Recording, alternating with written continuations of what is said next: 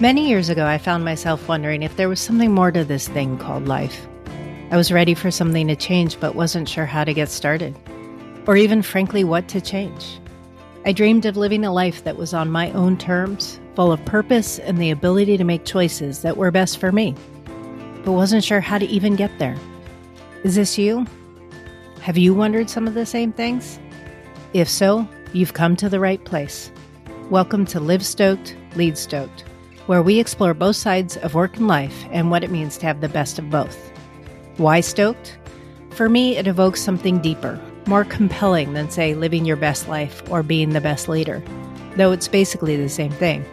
To live stoked is to live a life on our terms, one where we've learned to navigate the pressures of roles, expectations, and identities that have been put upon us, many we have not chosen.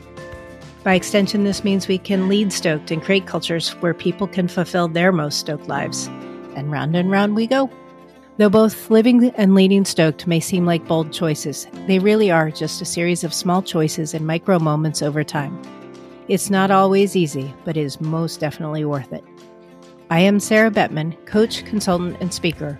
But more importantly, I'm a person who found herself waking up in the wrong life and needing to find a way to me, to my own stoked life.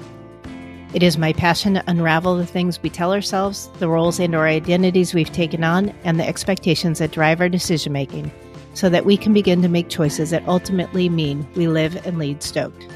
My guests and I will share stories, solutions, and a ton of ideas about life, work, and everything in between, since one size does not fit all.